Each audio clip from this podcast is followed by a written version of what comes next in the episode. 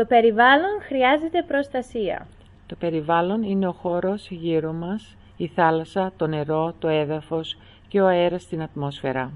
Πολλές από τις ανθρώπινες δραστηριότητες ρηπαίνουν το περιβάλλον.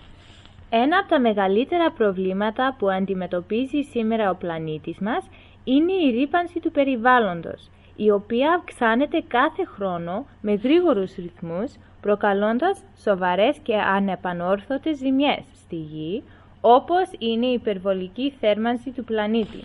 Τα πιο σοβαρά προβλήματα δημιουργούν στον άνθρωπο τη ρήπανση του αέρα, που λέγεται αλλιώς και ατμοσφαιρική ρήπανση και τη ρήπανση του νερού. Η ατμοσφαιρική ρήπανση προκαλείται από τα καυσαέρια των αυτοκινήτων, των λεωφορείων, των φορτηγών και των εργοστασίων, ενώ οδηγεί συχνά στην εμφάνιση νέφους πάνω από τις μεγάλες πόλεις. Η ατμοσφαιρική ρήπανση προκαλεί σοβαρές ζημιές στον άνθρωπο και στο περιβάλλον. Για παράδειγμα, οι άνθρωποι δεν μπορούν να αναπνεύσουν καλά, στάνονται ζαλάδα, έχουν πονοκεφάλους και αρκετοί παθαίνουν καρκίνο. Το ίδιο συμβαίνει με τα φυτά και με τα ζώα. Το μολυσμένο περιβάλλον βλάπτει όλο το φυσικό περιβάλλον. Πολλά φυτά εξαφανίστηκαν και πολλά ζώα κινδυνεύουν να χαθούν επειδή το περιβάλλον δεν είναι αγνό.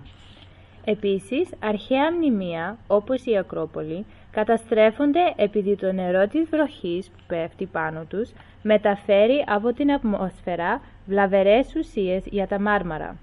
Η ρήπανση του νερού προκαλείται συνήθως από τις άχρηστες ουσίες των εργοστασίων και τα βρώμικα νερά των υπονόμων που χύνονται σε λίμνες, ποτάμια και θάλασσες. Οι άνθρωποι ρηπαίνουν το νερό ρίχνοντας σε αυτό σκουπίδια. Επειδή οι άνθρωποι χρειάζονται το νερό όχι μόνο για να το πίνουν, αλλά και για να μαγειρεύουν και για να ποτίζουν τα χωράφια ή τις αυλές τους, το μολυσμένο νερό είναι πολύ επικίνδυνο για την υγεία του ανθρώπου, αλλά και για την υγεία των φυτών και των ζώων. Στη καθημερινή μας ζωή χρησιμοποιούμε πολλά αντικείμενα για να κάνουμε τη ζωή μας πιο άνετη. Όταν παλιώνουν τα πετάμε στα σκουπίδια. Για να προστατεύσουμε το περιβάλλον θα ήταν προτιμότερο να ξεχωρίζουμε τα διάφορα αντικείμενα σε διάφορες κατηγορίες. Για παράδειγμα, τα χαρτιά και ό,τι γίνεται από χαρτί να μπαίνει σε ένα ξεχωριστό σκουπιδοτενεκέ για ανακύκλωση. Το ίδιο μπορεί να γίνει και με τα γυάλινα μπουκάλια και τα πλαστικά είδη. Ο κάθε άνθρωπος φέρνει την ευθύνη να τοποθετεί τα σκουπίδια του στον αντίστοιχο κάδο. Η προσπάθεια για μια καθαρή και περιβαλλοντικά φιλική πόλη δεν σταματάει ποτέ. Έτσι, τα ανακυκλώσιμα αντικείμενα μπορούν να ξαναχρησιμοποιηθούν και δεν θα έχουμε τόσα πολλά σκουπίδια στον πλανήτη μας. Κάνε λοιπόν κάτι κι εσύ. Γιατί το περιβάλλον μας κινδυνεύει; Ε, επειδή υπάρχει ρήπανση στη θάλασσα, στο έδαφος και στον αέρα.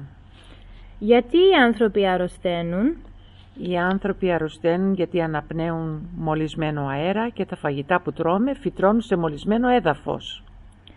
Τι πρέπει να κάνει ο κάθε άνθρωπος για να έχουμε λιγότερα σκουπίδια; Όλοι οι άνθρωποι μπορούν να ανακυκλώνουν τα διάφορα σκουπίδια και να μην πετάμε τα σκουπίδια στο έδαφος ή στη θάλασσα.